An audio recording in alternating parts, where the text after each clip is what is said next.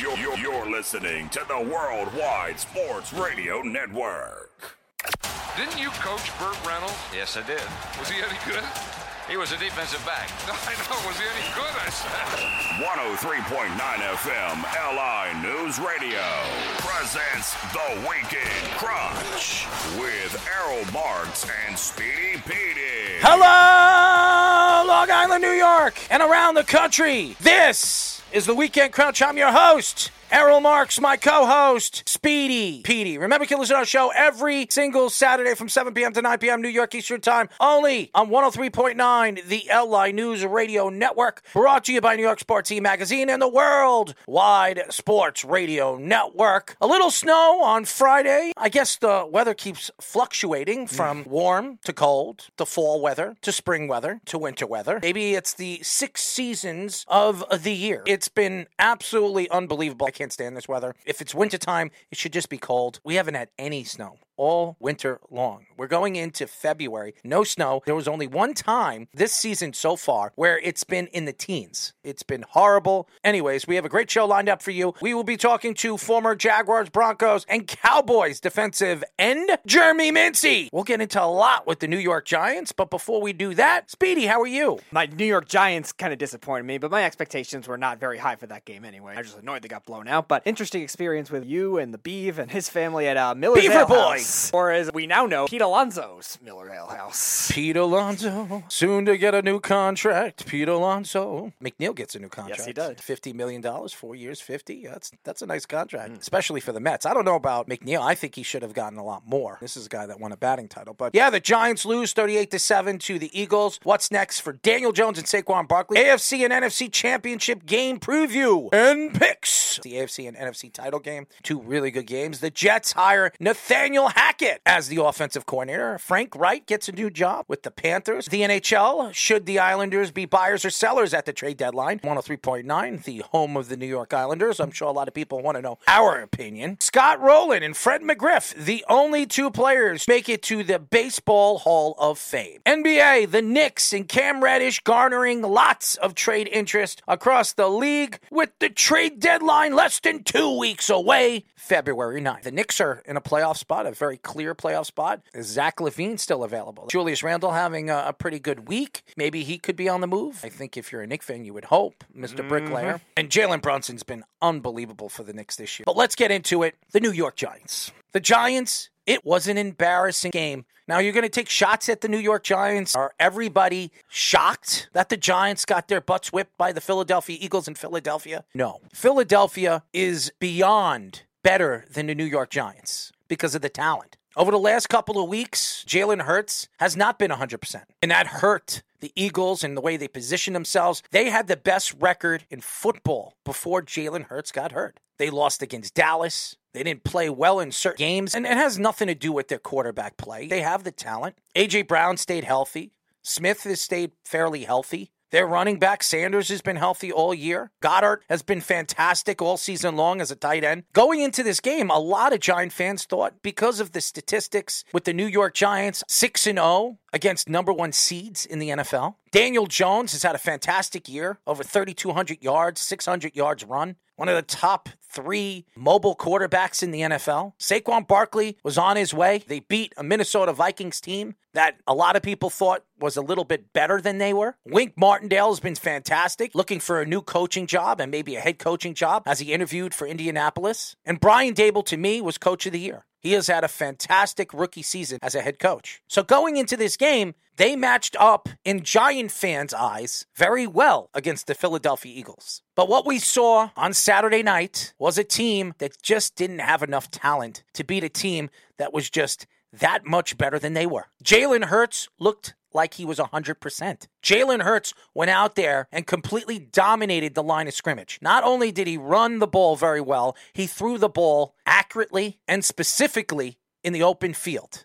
AJ Brown, we expected to have a big game. He did. We expected Smith to show up in his first big game as an NFL wide receiver from Alabama, and he did. Goedert made some plays in the open field. The Giants have had problems all season long against tight ends. And the defense absolutely dominated the line of scrimmage. And I'm not surprised that the number one weapon for the Giants was shut down. Saquon Barkley was absolutely shut down. I'm not surprised that Daniel Jones, his strength of running the ball, was shut down by the Philadelphia Eagles because when you watch the film, the Giants gave up 268 rushing yards by the Eagles, the most ever against the Giants in a postseason game, breaking a record of 246 set by the 1935 Lions. Jalen Hurts had 112.2 passing rating, which is fourth in Eagles playoff history. Boston Scott has 11 carry touchdowns against the Giants. Only three Hall of Famers, Jim Brown with 12, Leroy Kelly with 14, and Emmitt Smith with 21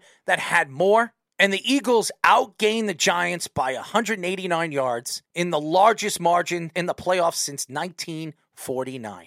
The Giants completely got dominated. Daniel Jones didn't look good as he did in Minnesota. But does the Giant fans need to be discouraged for the season that they had? No. Slayton is not a number one. He's not even a number two. They have no number ones. They have no number twos. They paid a guy like Kenny Golladay a lot of money who only blocked hmm. in the playoffs. His best play of the season, then he'll disappear for 10 games after that. This team is not built to win right now. The benefits of being in the NFC is great. Tom Brady is gone. Aaron Rodgers looks like he could be gone. The NFC is going to be even more weaker than it was this year. So the Giants don't have to rebuild fast. They can rebuild a little bit this season and wait another year and then go all out on rebuild mode. It was a successful season. Were they embarrassed on Saturday night? Absolutely. They played against a far more superior team, a team that was not going to lose in Philadelphia when they're one of the favorites of winning it all this year. Expectations wise, you definitely cannot be mad if you're a Giants fan. Yes, you would want a more competitive game against an NFC East rival. Eagles that have beaten the Giants in the playoffs many times in the 21st century. So, yeah, you were hoping for a better game, but expectations wise, the Giants were not supposed to go anywhere. They're supposed to be one of the four worst teams in the NFC this year, and they made the playoffs. They won a playoff game in Minnesota, a 13 win team. They really exceeded expectations on the talent perspective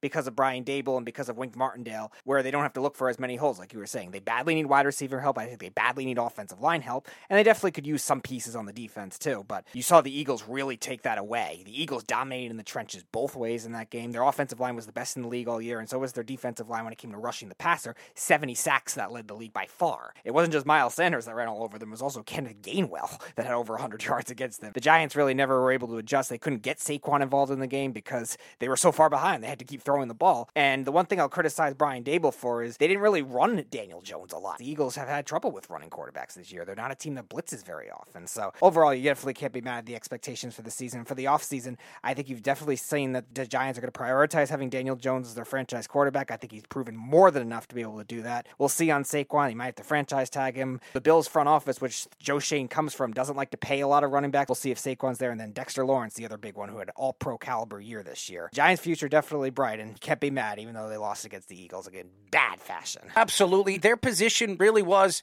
if they make the playoffs, good. If they didn't make the playoffs and they won eight or seven games, that's a good season for a season that they had last year with a rookie coach this year. So it was a successful season for the New York Giants. Now, going into the offseason, they're going to have to make decisions with Daniel Jones. Daniel Jones is going to be franchised, more than likely. They didn't give him his fifth year option. I think it was a big mistake in the beginning of the season. I think they should have. He's going to make about $31.5 million if they franchise him, and then they're going to have to extend him. He is probably going to get a three or four year deal worth about 75, 90 million dollars. That's what he's worth right now, close to 30 million a year. So expect that. Saquon Barkley, everything that we've heard Joe Schoen say at the press conference after the season was over with Brian Daboll, it seems like he doesn't have any trust that they're going to re-sign him. They have to put their money in the right places. They need to help out the offensive line as Thomas was the only big piece they had this year. They drafted a piece last year. He didn't play very well at the right tackle position. Maybe another year playing at that position, he develops. But they need to give Daniel Jones weapons. He has no weapons. Kenny Golladay will probably be gone if they figure out how they can trade him for a pick or two. If they move that contract, that's about $80 million on the cap that they have, where if they want to keep Saquon, they can keep Saquon, still go after a wide receiver and draft a wide receiver and rebuild this offensive line, which they're going to need next year if they want to compete. Going into the offseason, the Giants are going to have to make important decisions on where this organization is going and where this organization will be in two or three years. Yeah, receivers are definitely the biggest need, though, and I think they need multiple. I'm hoping they stay younger with that. I know there was rumors with Hopkins. I would hope the Giants will stay younger there. That we saw the Bills do that with Stefon Diggs when the time was right. Maybe the Giants do the same kind of thing with that front office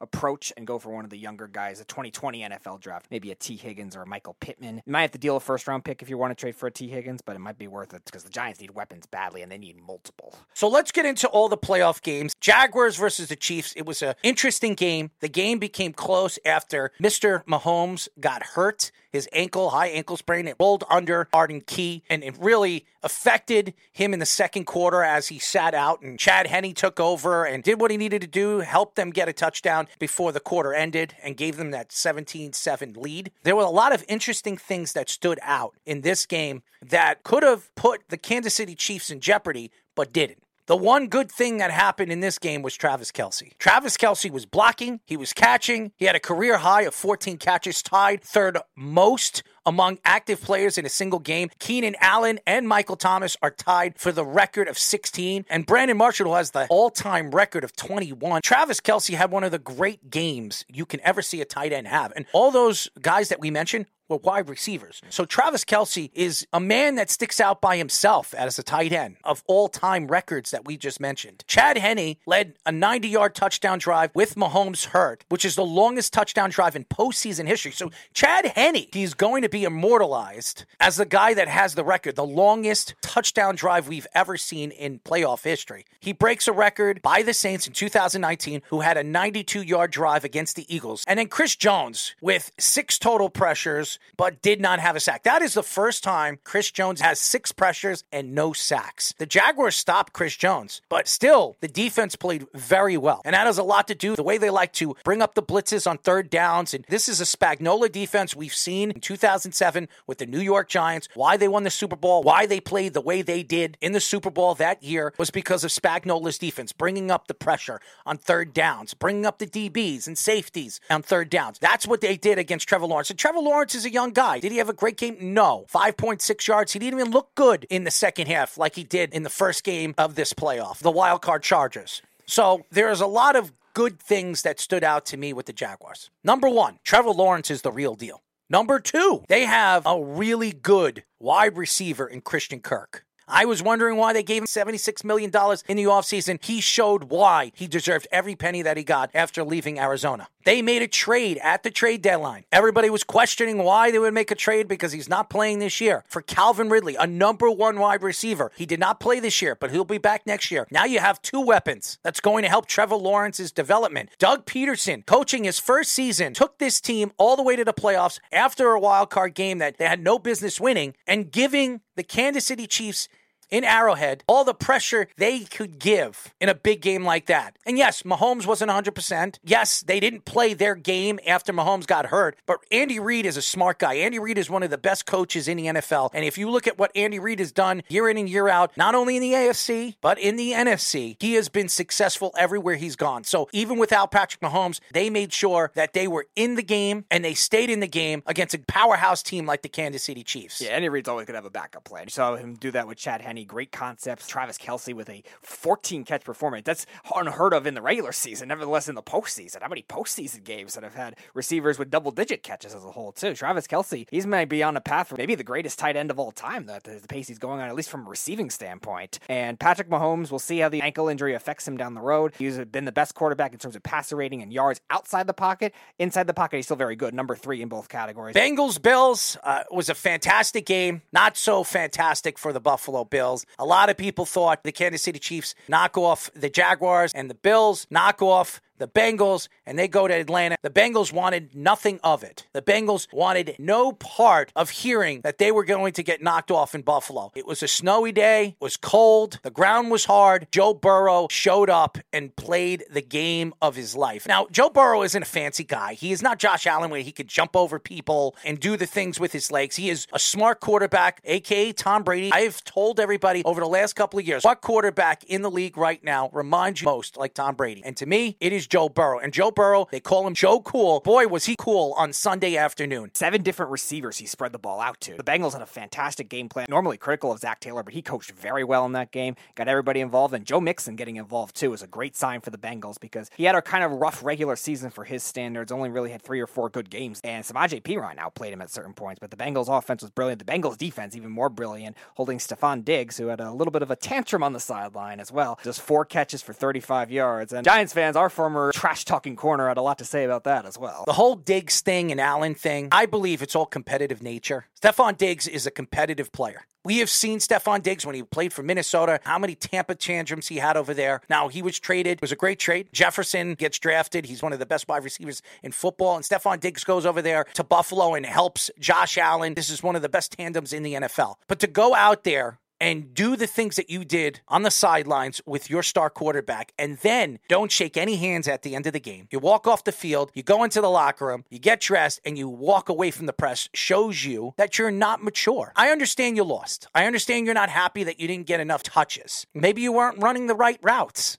Gabe Davis did not have a big game. Stefon Diggs did not have a good game. They couldn't run the ball. It was too cold. It was too wet. Mixon ran the ball very well. Perine ran the ball very well. Everybody was talking about before the game the Bengals offensive line that wasn't 100% healthy actually held one of the best defenses in the NFL to no sacks in the first half. The Buffalo Bills did not have a big game. And they needed to show up in a game that everybody thought that Buffalo Bills were not only the favorites, they were the favorites before the season started to win the Super Bowl like double digit betting favorites in every game. Josh Allen was outplayed by Joe Burrow. Now, does that mean Joe Burrow is better than Josh Allen? It doesn't. Joe Burrow played better under pressure. Is he a better under pressure quarterback? Absolutely. Joe Burrow won a national championship with LSU when he was a third string quarterback in Ohio State. He goes to LSU in one year, breaks records, and wins a national championship and becomes the number one pick in the first round by the Cincinnati Bengals. Cincinnati's defense was fantastic. They put pressure on the edges. Hendrickson was getting to Josh Allen at will. Their secondary, yes, Eli Apple played well. He shut down Stefon Diggs. Could the Bengals do that this week? I don't know. This Bengals team, the game plan was solid. The Bengals coaching staff 100% did what they needed to do to shut down the strengths of the Buffalo Bills and absolutely beat up the weaknesses of the Buffalo Bills.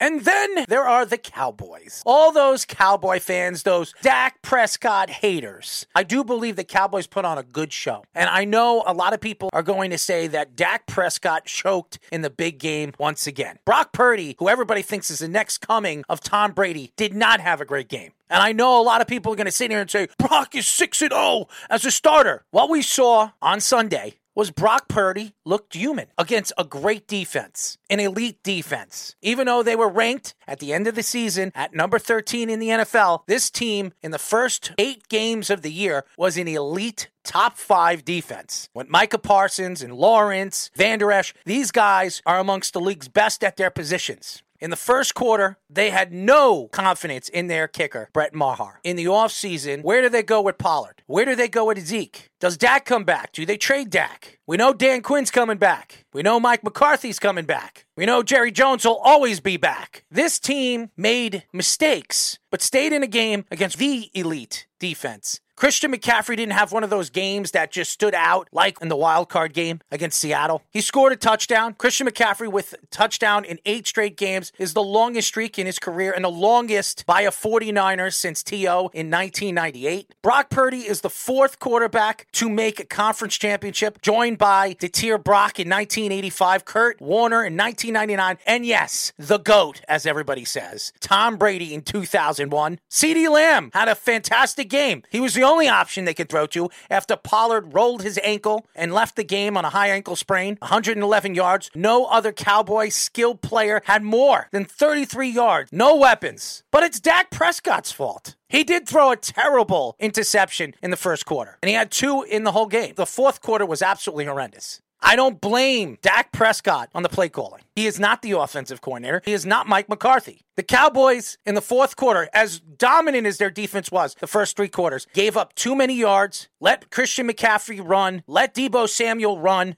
and Brock Purdy did what he needed to do in the fourth quarter to run out the clock and give the San Francisco 49ers a 19 to 12 win over the Dallas Cowboys. You saw the difference in the fourth quarter, too, with the Niners defense being able to get third down stops. The Cowboys defense really struggled with a lot of those third down stops, the key ones. George Kittle obviously had that insane catch on third down, third and long. Probably the best catch we've seen so far this postseason. That was a matchup advantage that Kyle Shanahan did, good, did a good job of exploiting, kind of keeping Micah Parsons off the ball, which prevented the pass rush that Dallas really dominated with in the first half, which was surprising because the Dallas interior defensive line is not supposed to be great, but it was dominating throughout that first half. And like you were saying, Purdy was put under a lot of pressure. Now, the one thing that was concerning with the Niners was the red zone offense. Four field goals and only one touchdown. It gave Dallas a chance for a while, but between the play calling and Dak Prescott's decision making, Mike McCarthy doing what he does best, bad fourth quarter clock management. They wasted 20 seconds when they didn't have to. Really was not ideal for those circumstances. Yeah, I know Tony Pollard went out, but you have to have a better backup plan than that. And he really seemed like he was forcing the ball. Zeke was horrible. He's getting paid $16 million a year. He had 53 total yards on 23 carries in two postseason games this year. What do the Cowboys do in the offseason is sayonara to Zeke. Find a way to sign their future number one running back in Pollard. This team couldn't do anything without him after they lost him in the second quarter. They couldn't run the ball. They couldn't use him as a wide receiver. They couldn't do anything in the backfield the way they expected to do and use him as a weapon in this particular game. When we come back, the New York Jets have a new man in town, an offensive coordinator named Nathaniel Hackett. As everybody believes now, Aaron Rodgers could be on his way to New York. When we come back, we will get into that here on the Weekend Crunch. We are back, ladies and gentlemen. This is the Weekend Crunch. I'm your host, Errol Marks, my co-host, Speedy Petey. Remember, you can listen to our show every single Saturday from 7 p.m. to 9 p.m. New York Eastern Time only on 103.9, the LI News Radio Network. Brought to you by New York Sports Team Magazine and a worldwide sports radio network. Check out the Worldwide Sports Radio website, www.worldwidesportsradio.com. For the New York Jets, they're in a pretty good shape. A new QB and a new offensive coordinator. The New York Jets already came out and said that they want a veteran guy. They want a guy that's going to come in and change this offense for the better. And Nathaniel Hackett wasn't a good head coach. He was in and out of Denver. But Nathaniel Hackett has been a good offensive coordinator over the years. He was a good offensive coordinator for the Jaguars, and he was a good offensive coordinator for the Green Bay Packers. Aaron Rodgers had two of his best years, and he has come out and said that he would be interested in possibly playing for the New York Jets. On the Pat McAfee show, he came out and said that the Jets have a tremendous amount of talent with Garrett Wilson and Breece Hall and Elijah Moore and the weapons that the Jets have, they have a great future. Aaron Rodgers said about Zach Wilson that humility is very good for a young quarterback to learn. And now we're hearing after they signed an offensive coordinator that knows Aaron Rodgers very, very well and Nathaniel Hackett, a lot of people believe they brought Nathaniel Hackett in to draw Aaron Rodgers to New York. Now, Adam Schefter reports that the Packers will not trade Aaron Rodgers within the NFC. There's only two AFC teams I think Aaron Rodgers would be interested in playing for the Vegas Raiders, a team that has Davante Adams, a guy that he knows very, very well, that he played with Green Bay, and another, the New York Jets. Now that Nathaniel Hackett is there, it was his offensive corner. They're very close. And also, he is a big fan of Robert Saleh. Aaron Rodgers said on the Pat McAfee show he is open to reworking his contract with the Packers. Is he open to restructuring his contract with the Jets? I believe he would be. This is a guy that's trying to win that second title. He has not won in Green Bay. The last time he won was in 2010 as a six seed as a wild card team. Aaron Rodgers said on the Pat McAfee show he does not want to force his way out of Green Bay, but he wants to decide what's best for him as a player. I understand that he said some interesting things about COVID. We all know he's an outspoken player. And in New York, he is going to have to keep his personality to himself because in New York, you will be attacked by the press if you do open up and say stupid things. But if there's anybody that can do it, that can deal with the press here in New York, it's absolutely Aaron Rodgers. Everybody knows that the Raiders are targeting him because of Davante Adams. These are the only two options I believe he has if he doesn't want to stay in Green Bay. The Jets would only have to shed a minimum of $3 million in cap space for a trade for Aaron Rodgers. They could still reconstruct his contract. As Peter King wrote a story about the Aaron Rodgers Nathaniel Hackett situation. He said that the New York Jets can actually renegotiate the deal or spread out the contract of the $58 million of dead cap money into the first year, $15 million, in the second year, 32 million, and then the next two years after that, even if he isn't a Jet, they could spread the cap out where it would only cost the Jets eight to 10 million a year. The Jets still have options. They still can give Quinn Williams that extension, which he wants. He wants to make $22 million. They will be able to do that if they make a move for Aaron Rodgers. The question is, who are they keeping? Are they keeping CJ Mosley or Carl Lawson? They're not going to be able to keep both of them, or they're going to have to reconstruct their contracts if they both want to stay on the New York Jets. I could see Mosley doing that. I can't see Carl Lawson doing that. This is the prime years of Carl Lawson. I think reconstructing his contract makes sense, but not too much because this is a guy that might not have a lot of big years left, contract years left, after coming off an Achilles tear. And the New York Jets, I think, are all in on Derek Carr or Aaron Rodgers. When you see Nathaniel Hackett, it makes a lot of sense why Aaron Rodgers' name is getting waved around. Now, you saw the Broncos do that same kind of approach last year, where it seemed like if the Packers were going to trade Aaron Rodgers, last year for two first round picks like they want this year, the Broncos were going to be the lead team to do that. Thought of for a while that they were really going to trade him with Davante Adams to Denver, both at the same time. They got Russell Wilson instead, and that was a big coaching disaster. Probably one of the three worst coaching tenures I've ever seen, probably along with Urban Meyer and Freddie Kitchens in NFL history. Now, the Jets are in a little bit of a better boat, though, because they have salary cap space, because they have young wide receivers. They don't have to trust at all. Let's hope Davante Adams goes over there, too. That's why I think the Jets have a little bit of an advantage, too, over the Raiders, because the Raiders are dealing with a lot of other issues as it is with their salary cap. They have a really bad defense. They have a running back in Josh Jacobs that might walk in free agency, especially if they trade for Aaron Rodgers, who's getting $50 million. They're also rumored to potentially trade Darren Waller and Hunter Renfrow. Whereas the Jets, a lot of people are thinking of them as a potential quarterback away candidate. I don't know if I would go that far, but they don't need a lot in comparison to the Raiders. So the Jets have a lot more leeway if they want to go after it. I would not expect the Packers to be able to get two first round picks like they want. I think Joe Douglas is going to only do it at his price. And if he can't get it done in the next two weeks, Derek Carr, I think, will be a New York Jets. The Jets brought in Brett Favre at the end of his career. They're not giving up first round draft picks for Brett Favre. They didn't do any of that. They have to give up maybe a first and a second for a guy like Aaron Rodgers. Aaron Rodgers is a little bit more athletic, more mobile. I think he still has two or three years left. He takes very good care of his body. If you look at Brett Favre's numbers, his final year with the Green Bay Packers, he threw over 4,100 yards, 66.5% in completion percentage, 7.8 yards per pass, 28 touchdowns, 15 interceptions, and a 95.7 passing rating. If this is the last year for Aaron Rodgers as a Green Bay Packer in 2022, 3,695 passing yards, 64.5% completion percentage, 6.8 yards per pass, 26 touchdowns, 12 interceptions with a 91.1 passing rating. If you look at their numbers, I wouldn't say they're identical, but they're very close to one another. And that's what's scary about this because when Brett Favre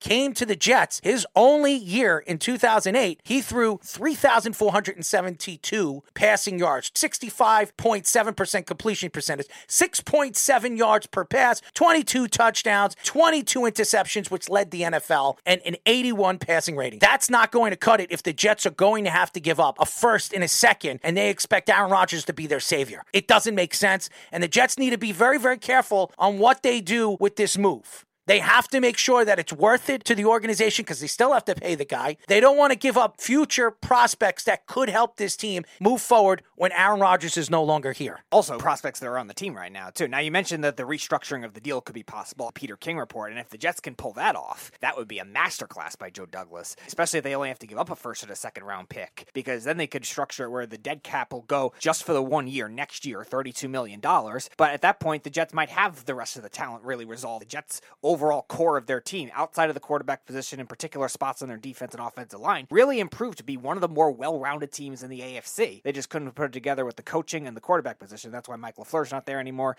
and Nathaniel Hackett is now their offensive coordinator. As a New York Jet fan, you have to understand that the New York Jets are going to do what's right for the organization. Joe Douglas is not going to trade away big prospects or top draft picks for just a player that you're going to keep for one year. It's not going to happen. This is not Mike Tannenbaum. This isn't the Eric Eric Mangini regime. The New York Jets right now are positioned where they have enough young talent for the next couple of years where they can be a winning organization. This is a win now if they add Aaron Rodgers. It's a win now if they add Derek Carr. It's a must win for the Jets, especially if they have to give away prospects, which they're definitely going to have to do if they want to land Aaron Rodgers. And now the AFC and NFC title games. Let's go first to the AFC. I know a lot of people love the Bengals. They love Joe Burrow. They love what he did in Buffalo.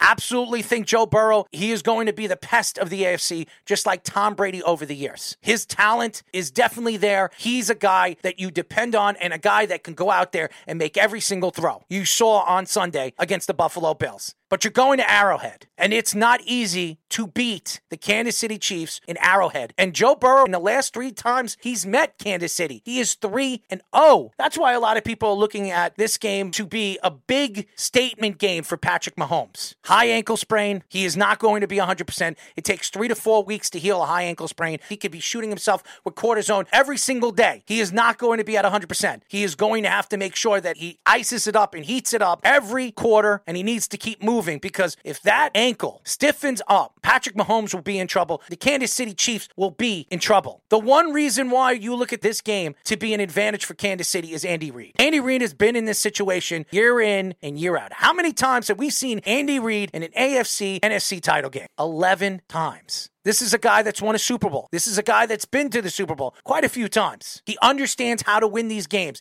even with the hurt quarterback, even if the quarterback isn't as good as the opposing quarterback, which he is. Joe Burrow, I would say he's fourth or fifth. Patrick Mahomes is going to win his second MVP this year breaking records. And I think Patrick Mahomes is going to come out very strong this week. But is it going to be enough against this defense? Is it going to be enough against this running game? Joe Mixon looked fantastic last week. Perine looked fantastic last week. If the Bengals can run the ball and open the field up for Ja'Marr Chase and Tee Higgins and Tyler Boyd and Hurst, this team is going to cause a lot of problems in the open field. And I don't trust the Kansas City Chiefs secondary. That's the weakness of the Kansas City Chiefs defense. And Chris Jones is going to have to have a two sack game. He is going to have to cause a load of problems up front. This offensive line is not 100%. They weren't 100% last week, but they found a way to protect Joe Burrow. If the Kansas City Chiefs believe they have any chance of winning this game, this front seven is going to have to put pressure. Clark, Jones, all these guys, these beasts up front, have to put pressure on him. Blitz packages.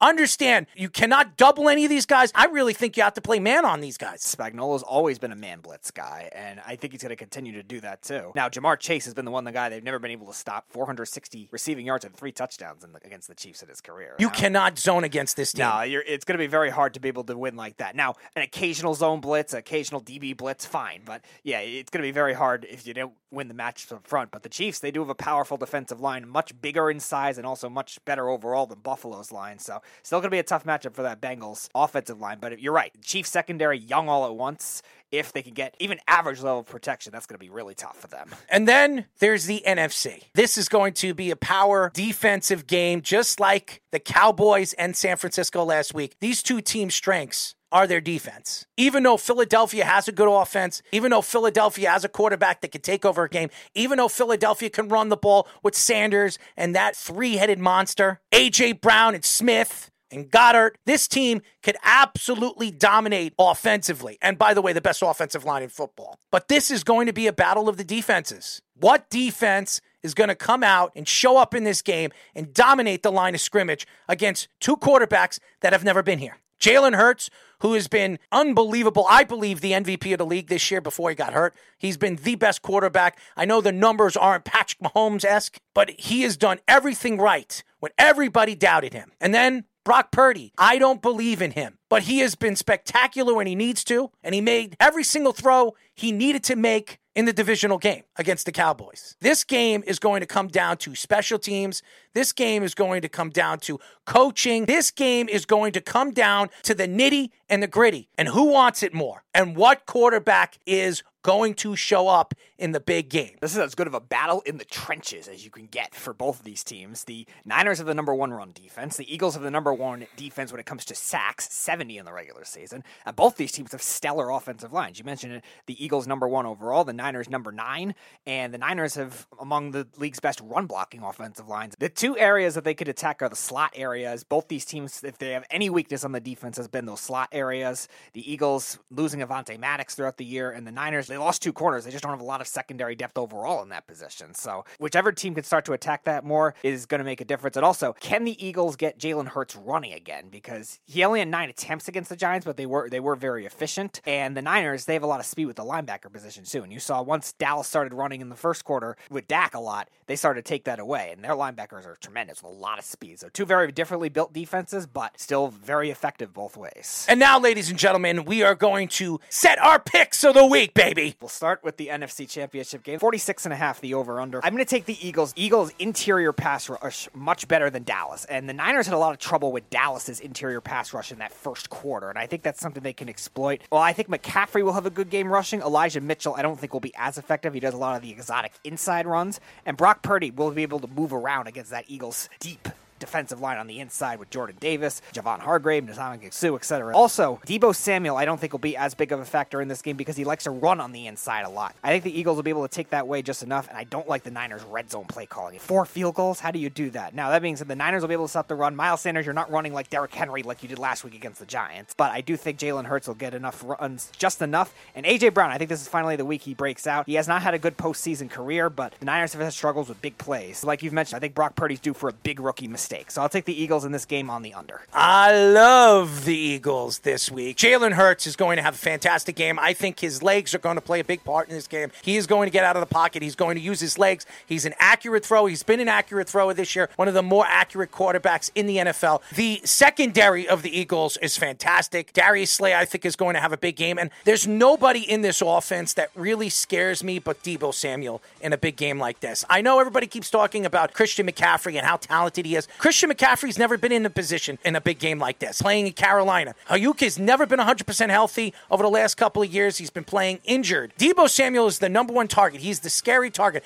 And yes, George Kittle has been fantastic in the playoffs, and he's been fantastic year in and year out. George Kittle, he hasn't been a great player in the playoffs since Super Bowl 54. I think the advantage goes to the talented secondary of the Philadelphia Eagles and the power running game of Sanders and this three headed monster. I think they're going to be able to run against San Francisco. I think they're going to open up holes and they're going to do the things that they do best, controlling the clock and running out the clock. Give me the Eagles going to Super Bowl 57 on the over. AFC Championship game is 48, the over under for the Bengals and the Chiefs. The Bengals, first of all, the coaching last week was very good. Now, against teams that have lesser quarterbacks. Not that Mahomes is a lesser quarterback, but he's playing hurt, so he's not going to be able to roll out to the same effectiveness. The Bengals have kind of played down to those types of teams this year. The struggle against the Ravens. You mentioned that Lamar Jackson, if he played in that game, the Ravens would win that game possibly by double digits. We saw that with the Browns. We saw that with the Cowboys, with Cooper Rush was at quarterback. The Bengals have played down to those teams a lot, and I think Andy Reid is not somebody you want to mess with that, that kind of thing. I think he's going to get guys like Jerick McKinnon, Kadarius Toney involved to make it easier on Mahomes early on. And I think towards the second half of the game, you'll start to see Mahomes' athleticism come out. The other thing too is the Bengals' red zone offense has been very streaky at times throughout the year. I think you'll see a lot of bend don't break. Ja'Marr Chase will get his yards. I think Samaje Perine has a nice game getting his yards. And Tee Higgins should be able to play better than he has been. It hasn't been consistent in the postseason. I don't think the Bengals will be able to run as much. Joe Mixon will not have the game he had last week. And the Bengals' offensive line against a bigger Chiefs defensive line, I think will have a little more trouble, especially in the interior. So I think this is a toss up game, but I don't think the Chiefs lose back to back years in the AFC Championship game. I can't see the Chiefs and 49ers losing in the NFC Championship game. So I think they win by one point. Give me Kansas City on the under. In Joe, we trust. Joey Cool, baby. I think the Bengals are going to win this game. I don't know if Mixon's going to have the game he had last week or Perine's going to have the game that he had last week. I don't know how good the offensive line's going to be when it's not snowing. I trust Joe Burrow. He's the healthy quarterback. Patrick Mahomes is coming off a high ankle sprain. I don't know if he's going to be able to make the throws that he needs to make to keep his team in the game. Chris Jones might have a better game. I don't know if this defense is going to be able to get to Joe Cool, especially when he knows he has to release the ball fast. Ja'Marr Chase, Tee Higgins, Tyler Boyd, and Hurst, they're a four headed monster team that loves to throw the ball and spread out this offense. They cannot double team all four guys. I believe this is a game for Tee Higgins to explode. Give me the Bengals, baby, on the over. And when we come back, our special guest, we will be talking to former Jaguars, Broncos, and Cowboys defensive end, Jeremy Mincey, here on the Weekend Crunch. Oh, hot sicker than the average, Papa me. That's me. We are back, ladies and gentlemen. This is the Weekend Crunch. I'm your host, Daryl Marks, my co-host. Speedy Petey. Remember, you can listen to our show every single Saturday from 7 p.m. to 9 p.m. New York Eastern Time only on 103.9, the LI News Radio Network. Brought to you by New York Sports Team Magazine and the Worldwide Sports Radio Network. Check out the Worldwide Sports Radio website by going to www.worldwidesportsradio.com. Check out all our shows throughout the week. And now, ladies and gentlemen, our special guest, our very good friend. We are now talking to former Jaguars, Broncos, and Cowboys defensive end, Jeremy Mincey. Jeremy, what's up, man? How y'all guys doing today? We're good, man. You look better with your production company, ex NFL player. I mean, who's better than you, Mike? Love the shades. I'm just trying. It's like a twenty dollar pair of shades from the gas station. If I actually looked as good as you with shades on a live radio show, I'd be wearing shades too, man. I'm not that hip like you. Thanks, man. I'm trying to keep it, you know, rocking. There's the young guys there. How are you and your family doing with COVID 19? We're doing great, man. I had it twice, survived, thank God. My wife, kids, but unfortunately, I lost my sister Oh, sorry sorry, to to hear hear that. that. from COVID 19. My wife also lost her best friend to COVID 19.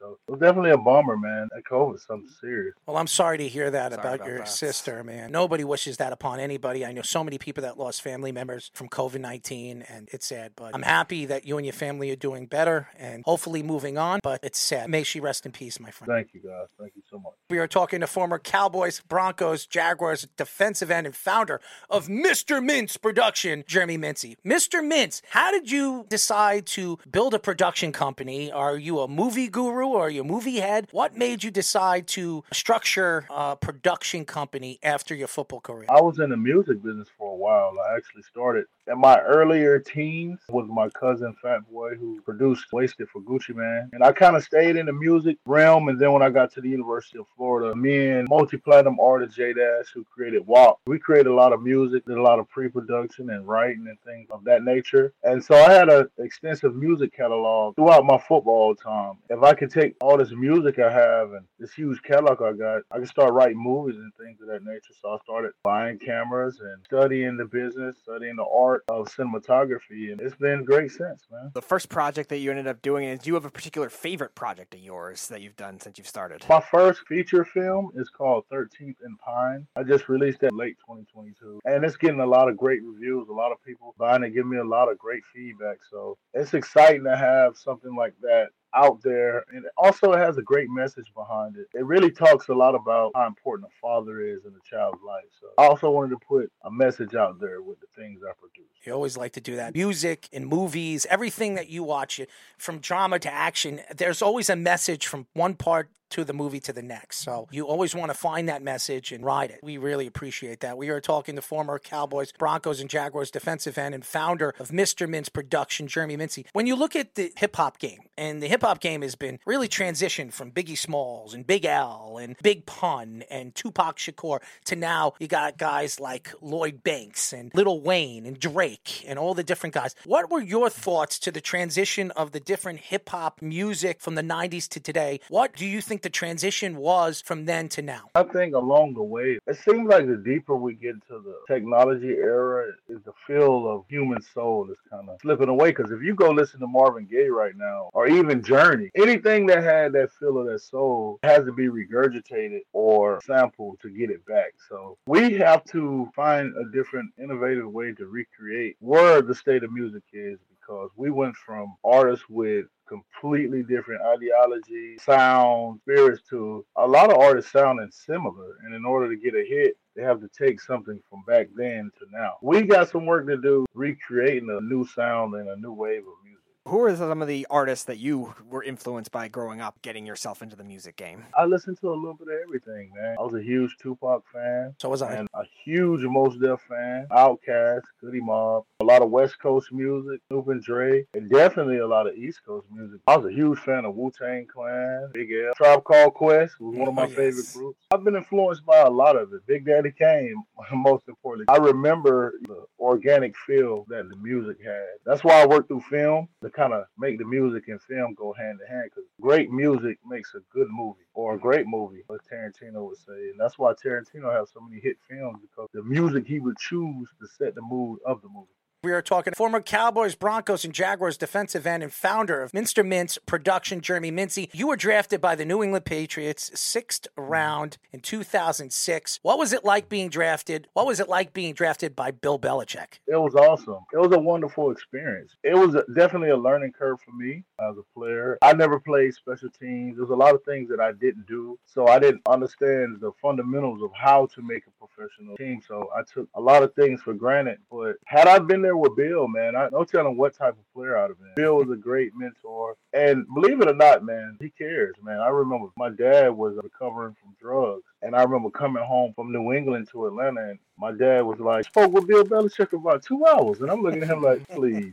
So I get back to New England, and Bill just wanted to sit down and have a meeting with me. And we sat and spoke, and he asked me about my dad and told me they had a great conversation, a good long conversation. And that, so I learned to never underestimate anybody, my father or Bill. So that was a great teachable moment in my life to humble myself and stay focused. But Bill was awesome, man. It was like a concentration camp, and you know, it's not for everybody. but I definitely don't question his coaching technique. So 2007, you played with a Jaguars team that was very good, uh, especially on the defensive side of the ball. Jack Del Rio, that defensive line, John Henderson, Marcus Stroud, probably the best defensive tackle duo that I've seen in my lifetime. So what was that whole season like? And also the 2007 playoffs. You guys beat the Steelers in the playoffs. David Garrard did that miracle fourth down run to set up the game-winning field goal. So what was that whole season like in your experience with the Jags? Oh my gosh, it was amazing. I had blew my calf muscle out during training camp, so I got cut and put on practice squad, and I worked my way up during the season to get on that team and. The chemistry was amazing. Not only Big John Henderson and Marcus Stroud, you had crazy Reggie Hayward, Mike Peterson, you know, Sammy Knight, Rashean Mathis. It was a lot. We had a lot of talent on the defense. Most importantly, we had that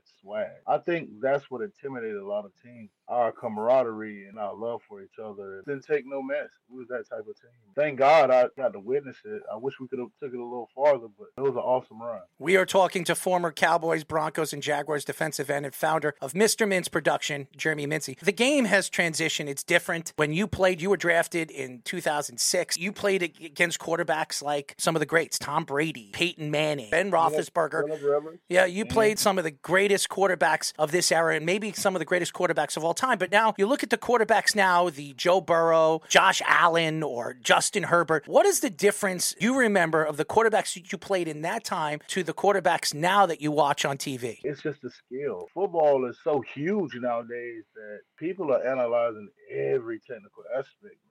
Kids are getting a jump on things at an early age. You know, they're learning how to read coverages. They're learning all the stuff third, fourth, and fifth grade. So by the time they hit junior in high school, they can break down defenses. It's just the knowledge of it. It's just the evolution of it. The Broncos went to a Super Bowl that year. You got to play with Peyton Manning. What was that whole experience like going to Denver? I know you guys lost at the Super Bowl, adjusting to the altitude. What was that all like? It was amazing. And actually, that year, Marcus Ware was actually with Dallas. That's when Dallas made the switch. Well, Denver didn't offer me the contract that I thought I deserved, and Dallas did. I ended up going to Dallas, and Marcus ended up in Denver. But that season was special. Great thing about that season to me was not to say this in a bad way, but it was Von Miller getting hurt and allowing me to show my talents as a player, and it kind of opened up different gates. But the Broncos organization was great, playing under a coach I had played for earlier in my career. He understood me. Terrence Knight, and there's a lot of guys I knew from my class on that team, so the chemistry it was easy to get along with. You have four good teams going to the AFC and NFC title game. You watched the Cowboys get knocked out last week against the San Francisco 49ers, and uh, Brock Purdy, who I don't think is a top quarterback, but he did what he needed to do to get to the NFC title game. Going into this game with the Eagles in San Francisco, what stands out between both teams, and who do you think has the advantage going into the NFC title game on Sunday? This is going to be a huge toss up because it's the high powered quarterback versus the high powered defense. And then you got a pretty good delivery boy in Purdy on offense and a seasoned, instinctive Philly defense. But I really feel like Philly's to pull this one off. They've gotten so used to winning that it's just becoming a thing to them, man. I think, you know, the Eagles to walk away with this. So there's a lot of great pass rushers in the league today Nick Bosa, Micah Parsons, TJ Watt. Is there anyone that stands out to you the most of that bunch? Micah, man. Micah Parsons is amazing. Dude, you got to watch him. He's like Von Miller times two. His balance and the strength in his hips is is just flat out amazing. Things that guy can do on a consistent basis, it will make any left tackle or right tackle a nightmare game to him. Tell you that guy. Especially what he did on Sunday to the right tackle. He practically underarmed him and tossed him. You're talking about a 300 pound tackle, and Micah Parsons is like 230 pounds. He outran Tyreek Hill in a race, and he just threw. He did a Reggie White move and just threw him and, and hit Brock Purdy. It was unbelievable. It was so special, and that shows you how special he really is. Micah Parsons is one of the best best pass rushers in the NFL. Even though he didn't have the season he had in his rookie season, he's still very underrated on what he could do on the field. You, you could put him at the linebacker position, on the outside linebacker position, the defensive end. You can move him all over the field, and this guy could do everything. You could probably play him at corner, and he can outrun a tight end or outrun a wide receiver. So we've seen Micah Parsons do so many special things. So he's a fantastic talent. We are talking to former Cowboys, Broncos, and Jaguars defensive end and founder of Mr. Mintz Production, Jeremy Mincey, the AFC title game. Joe Burrow, where everybody were taking shots at the Bengals, especially with this game that could have played in Atlanta. If Buffalo won, they would meet Kansas City in Atlanta, but the Bengals had something to say about it, as you heard. Their coach say something, and then Joe Burrow says, You might as well send those tickets back at the end of the game. Going into this game, Mahomes is not 100% healthy. His high ankle sprain, you know all about that high ankle sprain. As a quarterback, you got to plant your back foot. It is on his back foot. And Joe Burrow, who has a lot of confidence going into this game, he is 3 and 0 in his last three games against Kansas City. What are your thoughts going into the AFC title game, Kansas City versus the Bengals? I want the Bengals to win it all. But Patrick Mahomes, he's banged up, and Joe Burrow is hungry, and he's used to defeating you guys. So at some point in the game, it's going to be the pressure's on Kansas City because he's beat them multiple times. So he feels like he could go in there and do that at any moment. So Kansas City gonna have to step it up. You got this smoking hot team in the Bengals. Let's not forget they just lost last year, so they got something to prove, and we'll see how the cards fall with this one. But I got my money on the Bengals. So Andy Reid, you played against when he first got to Kansas City. What was his offense, his innovative offense, like having to face as a defensive lineman? His philosophy's changed over the years. Andy Reid used to be a run first guy. With a guy like Patrick Mahomes, you could kind of let him operate and the Bengals defensive line has been doing a really good job uh, disrupting. I don't know. I think they're looking at chops this week for Andy Reid and whatever he's running with the quarterback that ankle is not going to heal no time soon. That's a high ankle sprain. He couldn't even walk off the field in the second quarter. He practically limped off the field. I'm sure they gave him a couple cortisone shots. He went back out there. The one thing I can give Patrick Mahomes credit for is he didn't quit. He went out there, he gave it his all, and he found a way to win the game no matter what happened. And he couldn't throw, he couldn't run. He did what he can to help his team. And this week, it's going to be a little bit harder of an opponent. This team will get at you on the edges, and they put a lot of pressure inside too. So Patrick Mahomes could be running for dear life. This offensive line is going to have to protect him and make sure that he can stand and make every single throw in a safe spot so he doesn't get hurt because you need him. If you do win this game, you still need him for the Super Bowl if you have to play San Francisco or the Eagles, two giant, dangerous defenses. So Patrick Mahomes has his work cut out for him. So when you look at the game and some of the great defensive linemen in the game, was there a particular defensive lineman that when you played, you were just like at awe watching him? Julius Peppers. For a man to be as tall as he was, he could get as low as anybody on the field. Like he was definitely special, a different type of athlete. And I would say my man Dwight Freeney, he was just unblockable. He just went out there and did whatever he wanted to do. And Robert Mathis, the list can go on and on. And the funny thing about it, we all learn from each other game, even though we all play the game completely differently. Me, I was more of a power rusher, but man, when I get a hold of the right type of tackle, look bad. You just got to learn how to play to your strength and learn from those guys who are gifted, but it's still a skill set that they showed. Like I learned how to really rush from watching Freeney. When he come off the ball, it's like pitching a fastball. As soon as it get to the bases, phew, curve, that's sack. The same thing. He made everything look the same every play. It's an art to uh, rushing. He definitely was a master of it. The offensive line. Who was the toughest offensive line for a team that you had to face in your career, and also the hardest team offense that you faced? As far as just pure technique and skill, I say Joe Thomas. Hard and just will, I'd say Trent, Big Trent. Between those two guys, man, they don't get too much better than that. But Joe was definitely. It was a game where I rocked him so hard, right, and he bent over backwards and I tried to overpower him. This guy did a split to hold his block. Dude, like, no, he did literally, y'all, he did a full split. wow. And I, I don't know how he didn't tear his groin. I've never seen that before.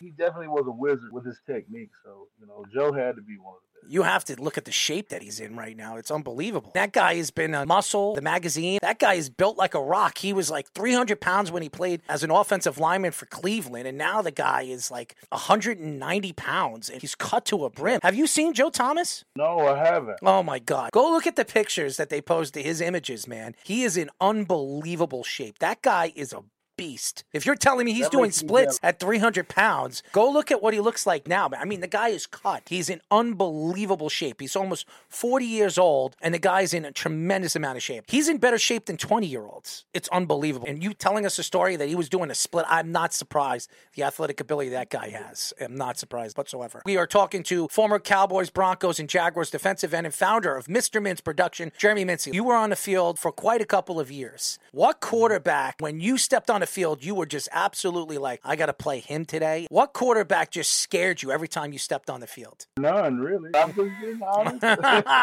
it's up to us to pump the fear in the quarterback. But I would say the guy you knew was going to bring it, you was going to have to come and play a perfect game to beat with Tom Brady. He just was the ultimate competitor, man. I made sure I sacked him every chance I got. So I got How many times did you sack him? I probably sacked Brady four times. Wow. All right. In your career, you had 26 sacks. So four out of your 26 was Tom Brady. That's not bad, man. That's not bad yeah, at all. Man. You forget that I had resentment towards New England for cutting me as a rookie. there you go.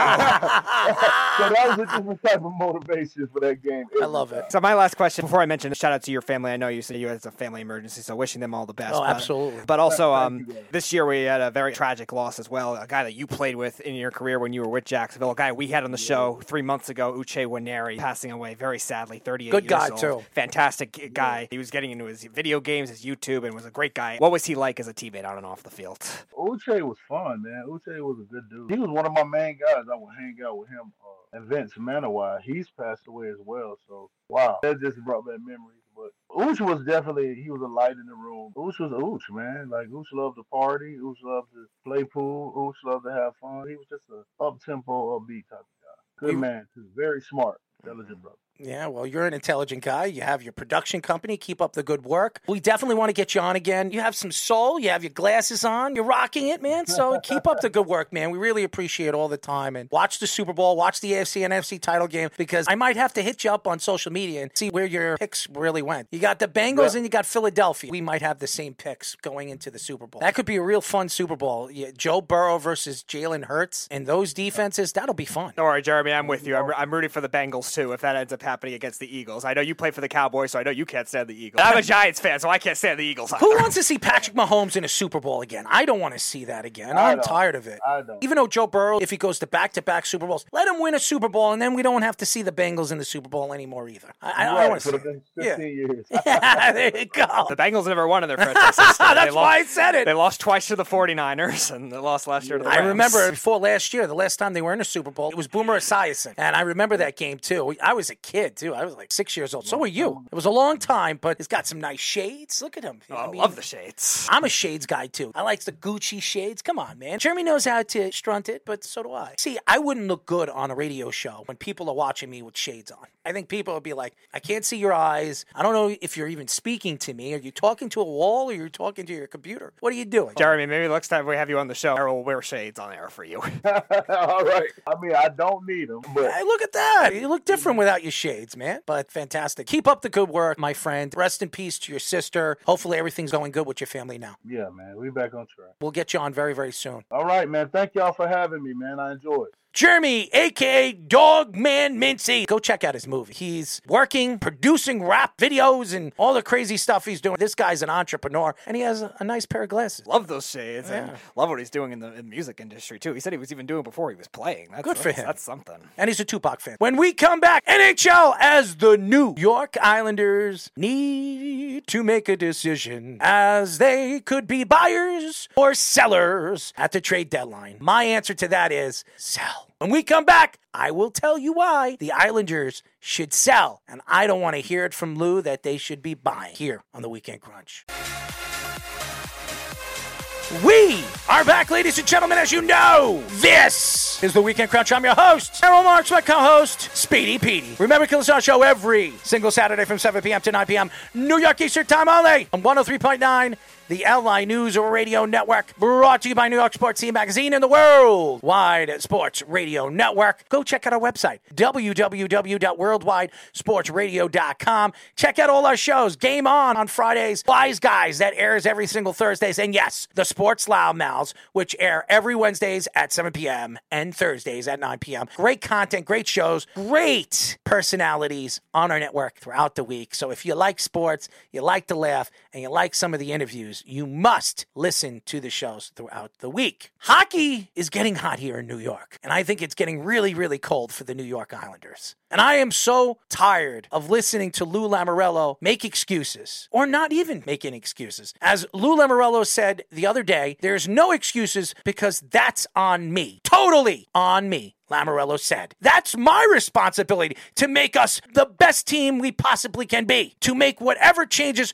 we can. It's not the coaching staff, it's not the players, and I take full responsibility. It's making it happen. Well, ladies and gentlemen, Lou is not making it happen. This team has been absolutely dreadful the last four weeks. The Islanders are three for their last 59 power plays, the third worst power play in the NHL. This is the worst power play streak in NHL history since the Maple Leafs with 51 in a row during the original six era. The Panthers 43 in 2014 and the Sharks 41 in a row in 1997. Third worst overall power play in the league, which is right now 16.1%. And only the Blue Jackets and the Canadiens are worse. I know there's a lot of Islander fans that don't want to give up the season. They're still in a playoff hunt. It's just the All Star break. We've seen St. Louis win a Stanley Cup and come back from just a, a dreadful first half. They hired Craig Berube, and then all of a sudden, there she blows. They win, and then they go to the Stanley Cup finals and knock off the Boston Bruins. This Islander team doesn't have that offensive talent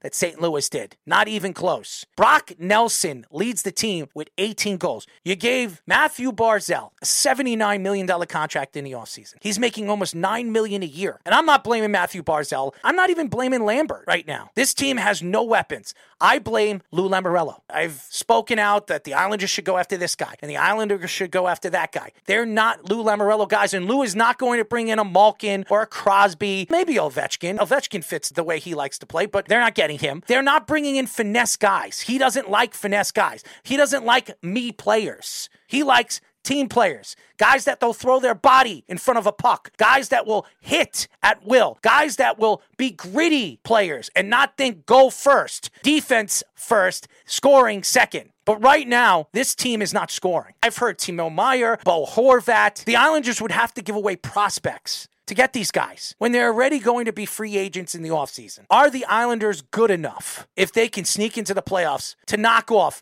the Carolina Hurricanes or the Boston Bruins or the Toronto Maple Leafs in a seven game series? And the answer is no. And again, can you make that kind of trade without knowing where your position will end up being? Even if they do trade for Timo Meier, who I think is fantastic, the Islanders are still probably going to be the first wild card team at best. The Rangers, the Devils, and the Hurricanes being top three in that division, then uh, experienced Penguins team that usually gets hot in the second half of the season to at least make the playoffs, whether they do well in the playoffs. That's your competition right now if you're the Islanders. The other division, the Leafs, the Bruins, the two time Stanley Cup champion Tampa Bay Lightning recently. That's your competition in a very stacked Eastern Conference. It really doesn't make a lot of sense right now. Something worth pursuing in free agency if whoever trades for Timo Meier does not re sign him. But yeah, you definitely can't give up an Aatu Räty, Simon Holmstrom, or any of those top prospects that the Islanders have right now. You're trying to build your team around, you're trying to get younger. Because, like you said, Lou Lamoriello has paid for a lot of veteran guys that haven't worked out. These types of guys are good, grit guys to be trade deadline pieces for teams that already have the offense, the center depth established. The Islanders are trying to build with those guys, and that's very hard to do. Now they have a good postseason identity. They made the Eastern Conference Finals twice, fine.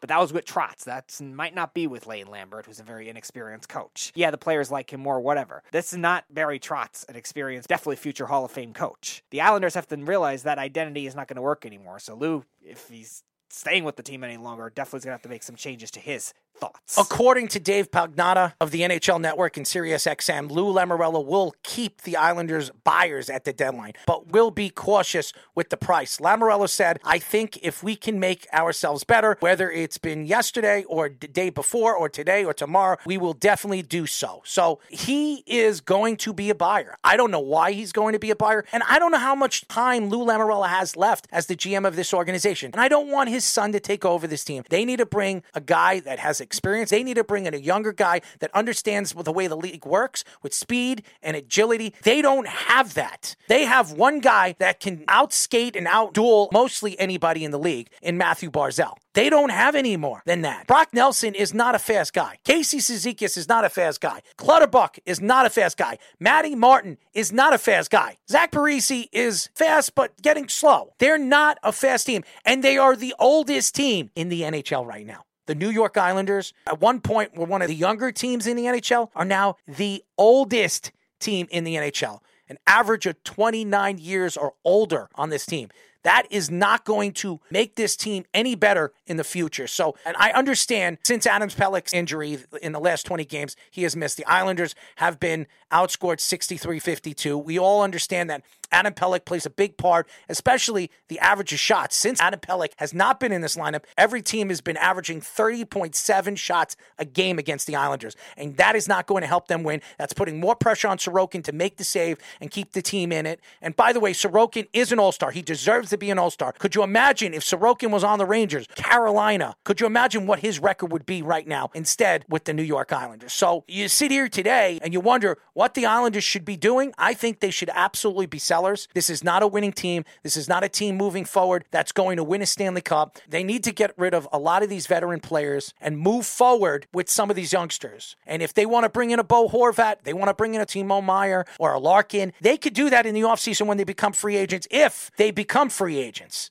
But right now, they need to be sellers so they have enough money on the cap in the offseason where they can buy who they want. And it doesn't make sense that Lou Lamoriello is going to do the right thing going into the All Star break. You look at last year where they had all the issues with the COVID and the travel guys that were out for a while. Like they had a legitimate excuse of like why they kind of underperformed, especially at the beginning of the season the way they did. But this year, if you want a reason to be able to trade some of those veteran forwards, especially Brock Nelson, Anthony Beauvillier, you're not probably not gonna get anything for Bailey, but Scott Mayfield, even defensively too, is gonna be a free agent. Now's the time to be able to get those kinds of assets back and get the money reallocated so you can spend big for that kind of player too. Because Horvat's not gonna come cheap by any means. Timo Meier's not gonna come cheap by any means. Dylan Larkin even is very underrated throughout his career too. I think all three guys are going to Yeah. want close to $9 million Uh-huh. a year. I definitely think Horvat's going to get that. He, he might even get 10 with the years he's having this year because he's a center too and a young center that's very durable. So Islanders are going to have to shed some money to be able to make it do that. At the end of this year, they're projected to have $10 million, but if they could trade those other contracts off, you're looking at a case where they could be over $20 million.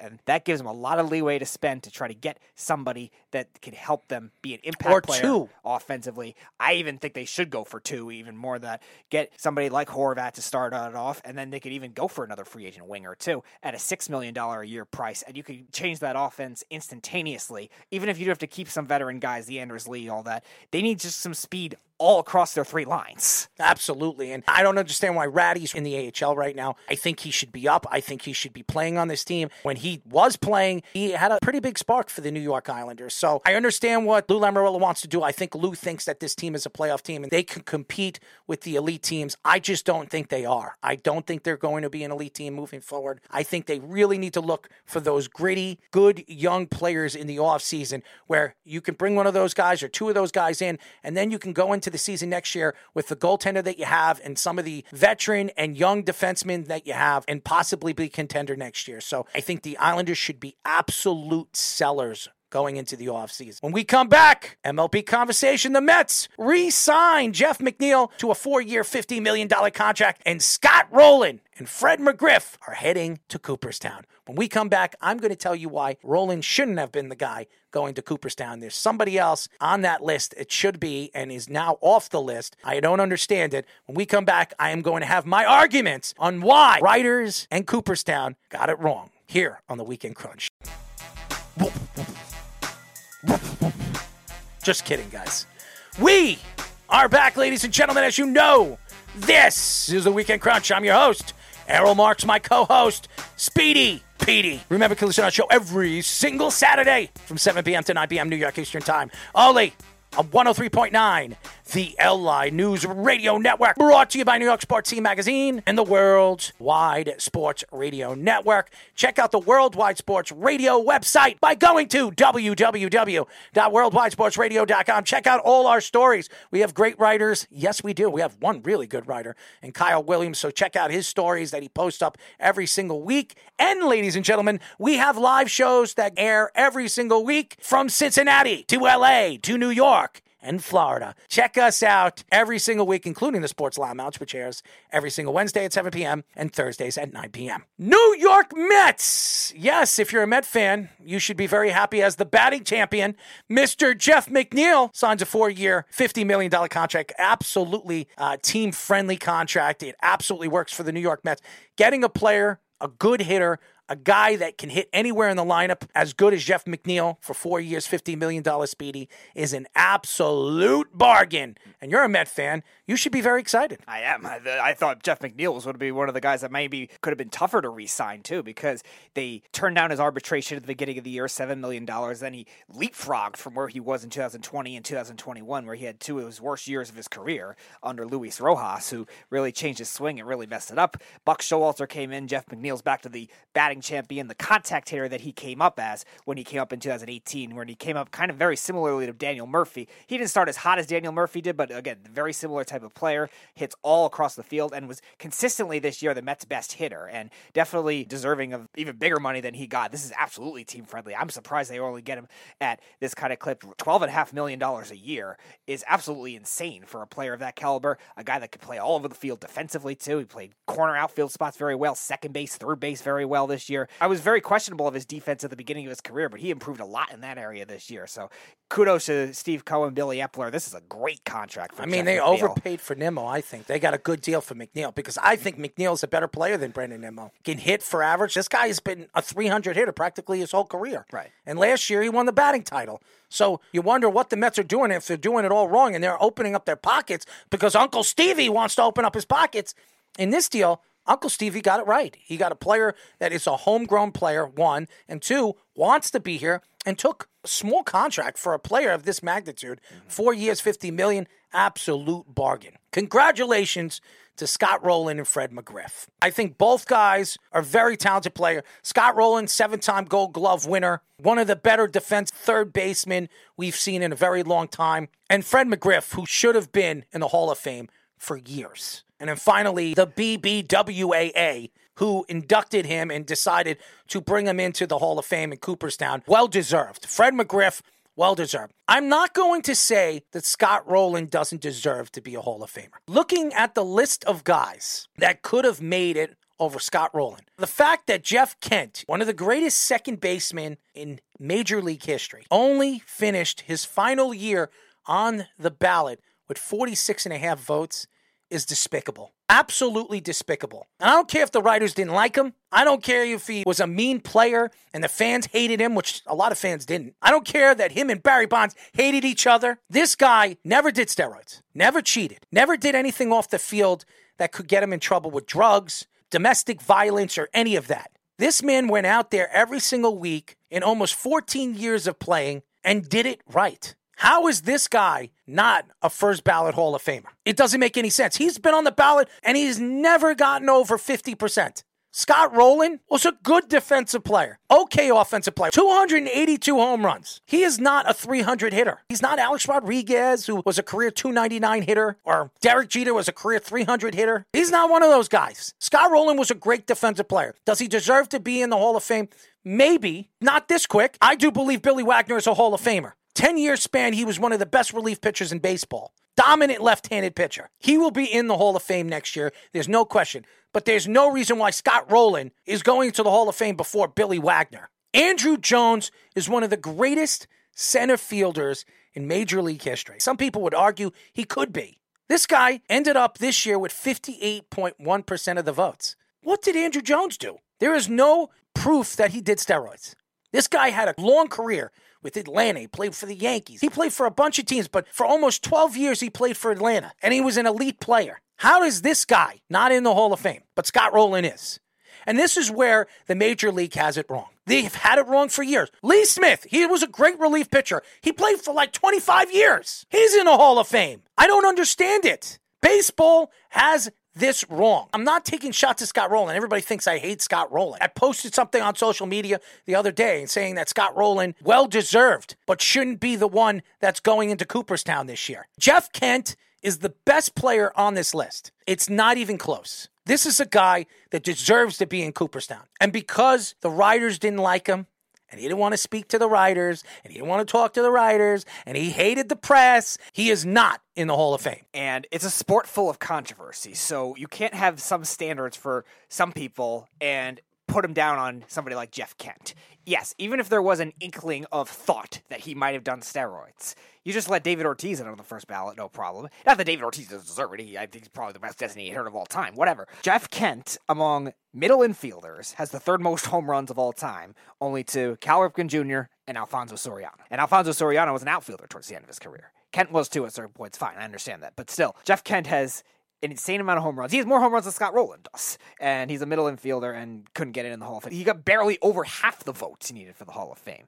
And if you're using the standard of greatest defensive players at particular positions, which Rolen probably is the second or third best defensive third baseman ever. You could argue Nolan Arenado might be getting that point, and then Brooks Robinson's the best of all time. But Andruw Jones is arguably the best defensive center fielder of all time, and also has over 400 home runs. And you don't put him in. Why? It makes no sense. I'm with you where Rolen, I think, should get in, but not over Andruw Jones and not over a lot of these other guys that were listed too. Todd Helton, Billy Wagner were both premier players at their positions for a long time. I'm not a big Todd Helton. I know fan. you're not. I know you're not. But at the time, he still was considered a top. Do I think he's better than. Scott Rolen? Yes. Yes. Scott Rolen only probably had certain years in his career where he's thought of as a top five third baseman. Great player, good playoff player, won a World Series with the Cardinals. Again, I'm not denying that he shouldn't get in, but the standard of using only defense should not go against Andruw Jones for that same reason. So I just think the Baseball Hall of Fame loves hypocrisy when it comes to it, and they try to avoid controversy, yet it's a part of your game. It's been a part of your game for history. Ty Cobb was the first guy I ever got to get in the Hall of Fame,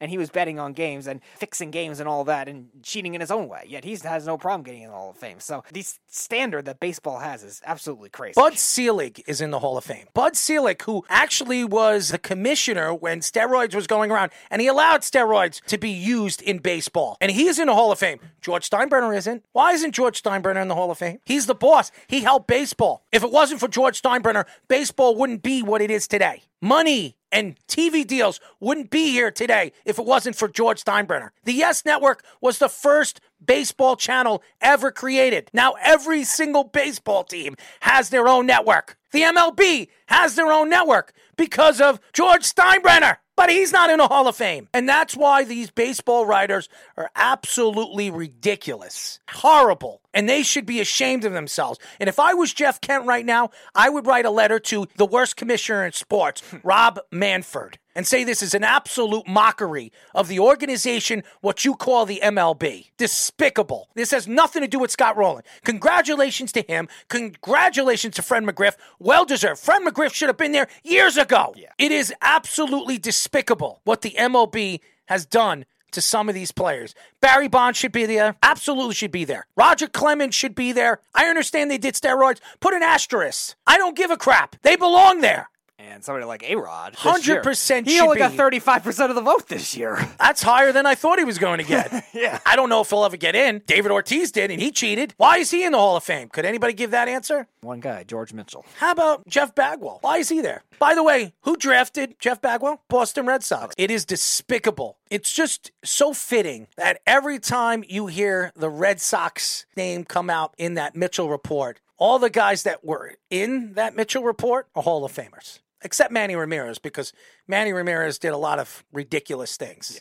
That's the joke. Alex Rodriguez will never go to the Hall of Fame because he played for the Yankees and Bud Selig wanted to put the steroid era on him. It was his fault. Alex is the one that did it. Meanwhile, Jose Canseco was the one that threw every single player under the bus. So, MLB, we had Spader on. Spader knows the whole situation. Spader already said that steroids should be allowed in baseball. I agree with him. I think in sports, if they want to do steroids to stay on the field, let them do it. The only sports they shouldn't be doing steroids is in combat sports because you can kill somebody. A lot of these guys have been doing it. They've been using amphetamines. I don't understand baseball. People have been using amphetamines all the way in the 80s, the 70s, the 60s. Half of those guys are in the Hall of Fame. Mike Schmidt, probably the best third baseman in the Hall of Fame, took amphetamines pretty much his whole career. How are they in the Hall of Fame? They're in the Hall of Fame, and yet Jeff Kent can get in. Doesn't make any sense. So thank you, baseball. Thank you to the writers. Thank you to Cooperstown for making my day just go to the hills. When we come back, ladies and gentlemen, we will get into some NBA as the Knicks are gathering some information as Cam Reddish will be available to be traded. As the trading deadline is February 9th, two weeks away. The All Star break is coming right up. Slam dunk. Oh no. The New York Knicks are right now the seventh seed in the Eastern Conference. Do the Knicks make a move for Zach LaVine or do they make a small move where they can add some draft picks that they already have a bookload of them? We will come back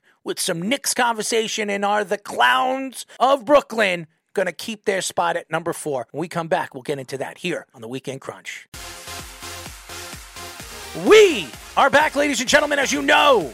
This is the Weekend Crunch. I'm your host, Errol Marks, my co-host, Speedy. Petey, remember to listen to our show every single Saturday from 7 p.m. to 9 p.m. New York Eastern Time only on 103.9 the LI News Radio Network, brought to you by New York Sports E Magazine and the Worldwide Sports Radio Network.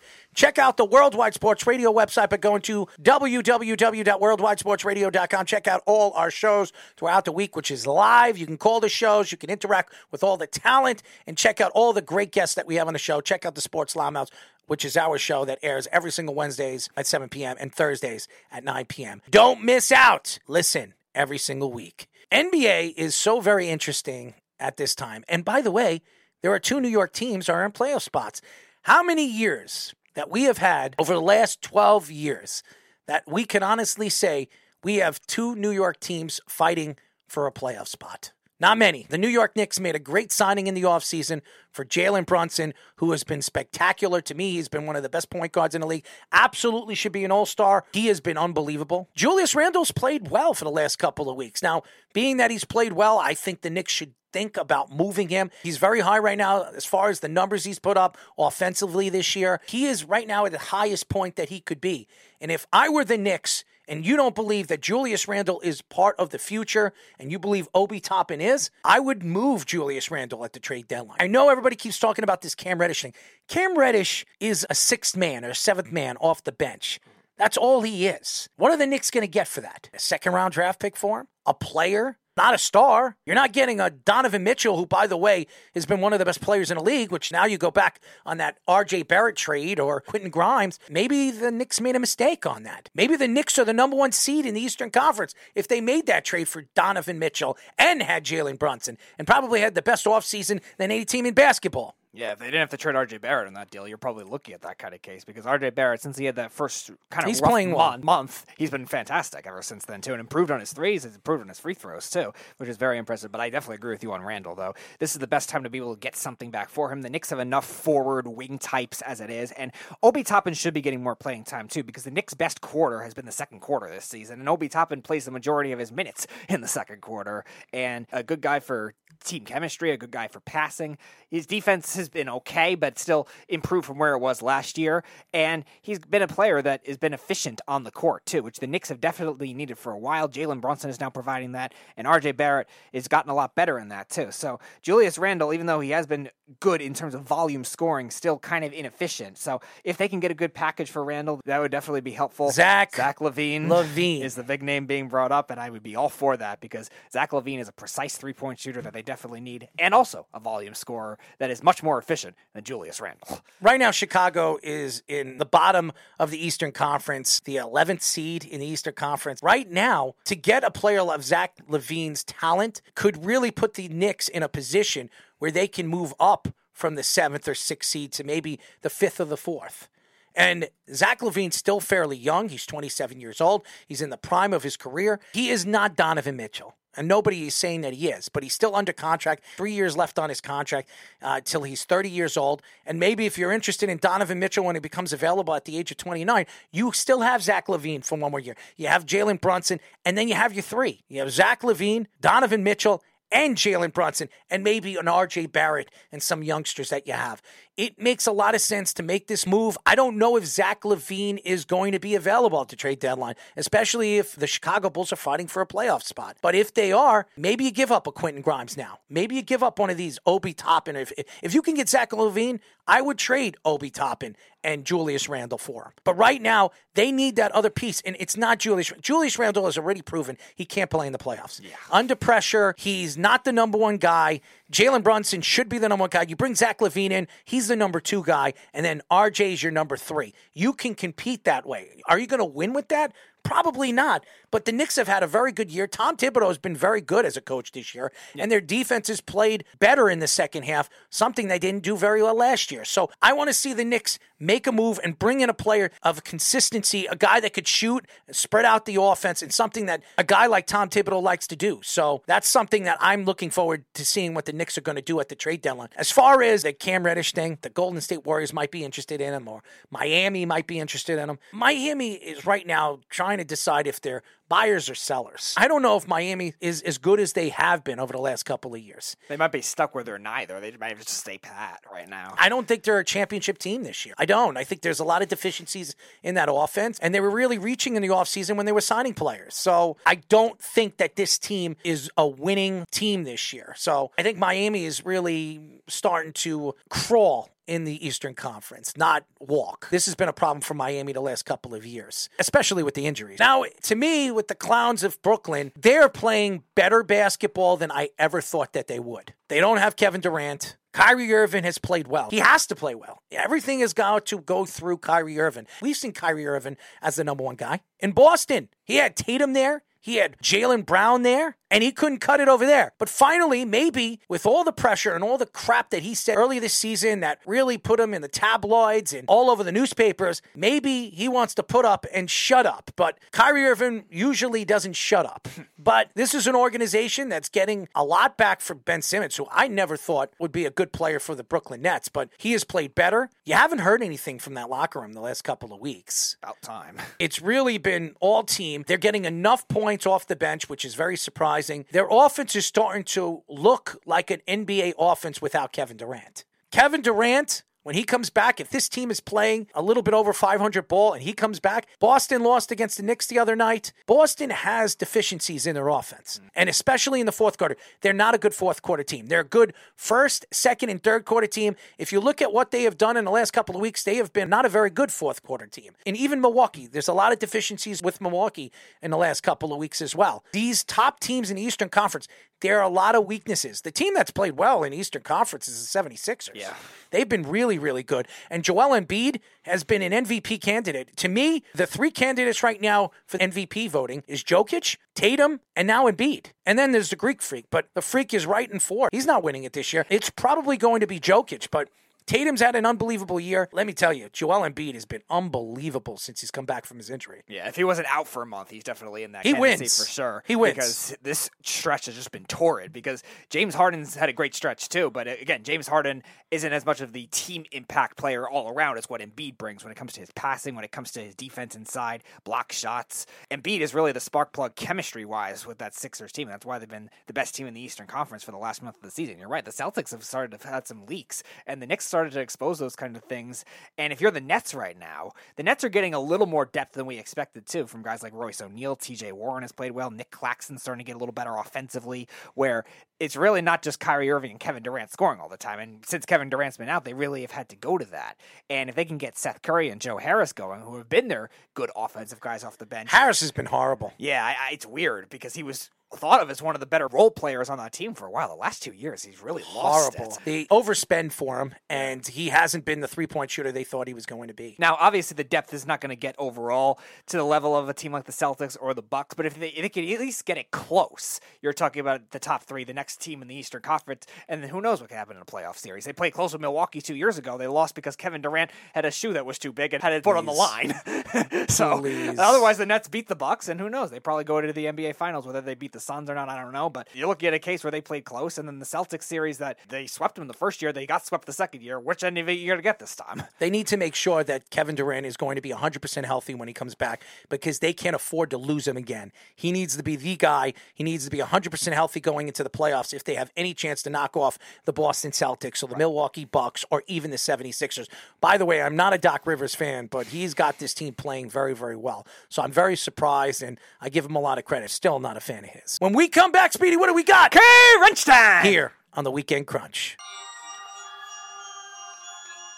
We are back, ladies and gentlemen. As you know, this is the Weekend Crunch. I'm your host, Errol Marks, my co host, Speedy, Petey. Remember, to listen to our show every single Saturday from 7 p.m. to 9 p.m. New York Eastern Time only on 103.9, the LI News Radio Network. Brought to you by New York Sports Team Magazine and the Worldwide Sports Radio Network. Check out the Worldwide Sports Radio website by going to www.worldwidesportsradio.com. Check out all our shows throughout the week, including the Sports Lab Mounts every single Wednesdays at 7 p.m. and Thursdays at 9 p.m. Great content, great guests, great personalities. Check out the Worldwide Sports Radio Network every single week. Speedy, it's been a great show. Thank you to Jeremy Mincey. Speedy, are you ready? Yep, it is time for crunch time. It's time for Crunch Time. All right, we're going to start crunch time with a little defense this week in the NFL. We'll start in the NFC Championship game. Buy or sell, both Nick Bosa and Haason Reddick will have a sack. I'm going to buy that. There is no way Nick Bosa is going to get shut out for another week. I think Nick Bosa has a sack. Haason Reddick gets a sack. I'm buying it. I'm going to sell that one. I think most of the Eagles' pressure is going to come interior more than it will come on the outside. The Niners have good tackles, but they showed weaknesses against Dallas last week on the interior. So I think it'll be more of that rush. So I don't know if Reddick gets it. I definitely think Bosa gets it. I am going to sell that one. Buy or sell. Cam Reddish will be traded at the trade deadline.